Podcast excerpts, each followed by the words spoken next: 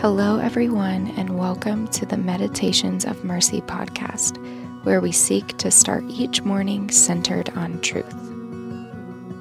We are currently in our 12 Days of Home meditation study. Let's get started on today.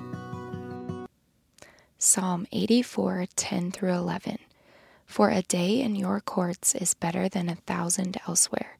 I would rather be a doorkeeper in the house of my God than dwell in the tents of wickedness.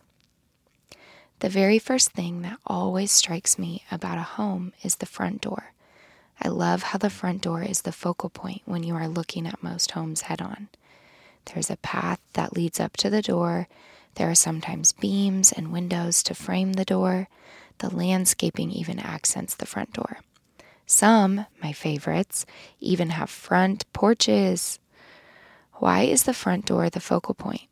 Why not the garage or the dining room windows? It's because the front door is the point of welcome, the place that you usher people into your home, into what has shaped you and made you.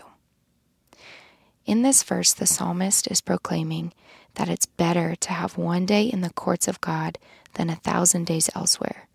It's better to have the lowliest position within the house of God than the most elevated position of the world.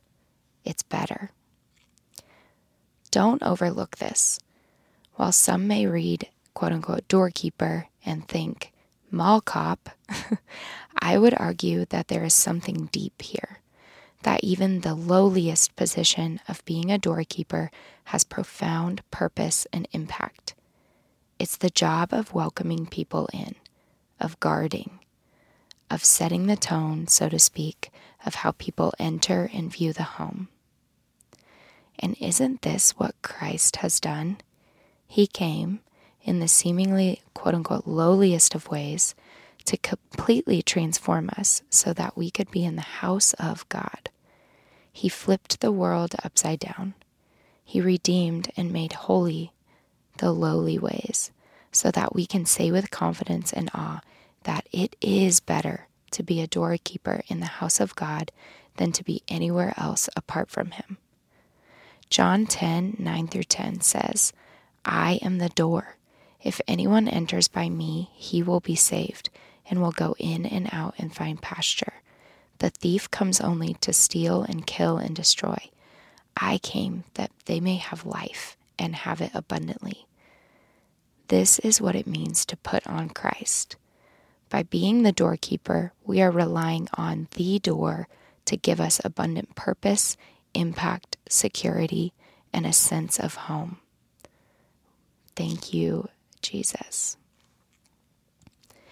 Now, wherever you're at, let's take a few slow breaths. Find a comfortable seat or even lay down.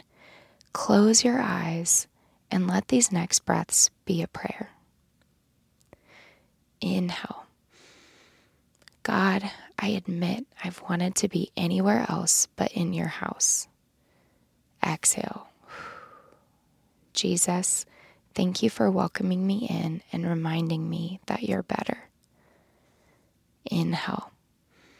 God, forgive me for wanting to be elevated by the world. Exhale. Jesus, thank you for redeeming the lowly spaces.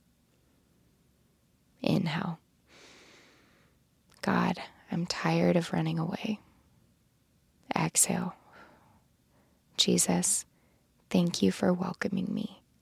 You are better.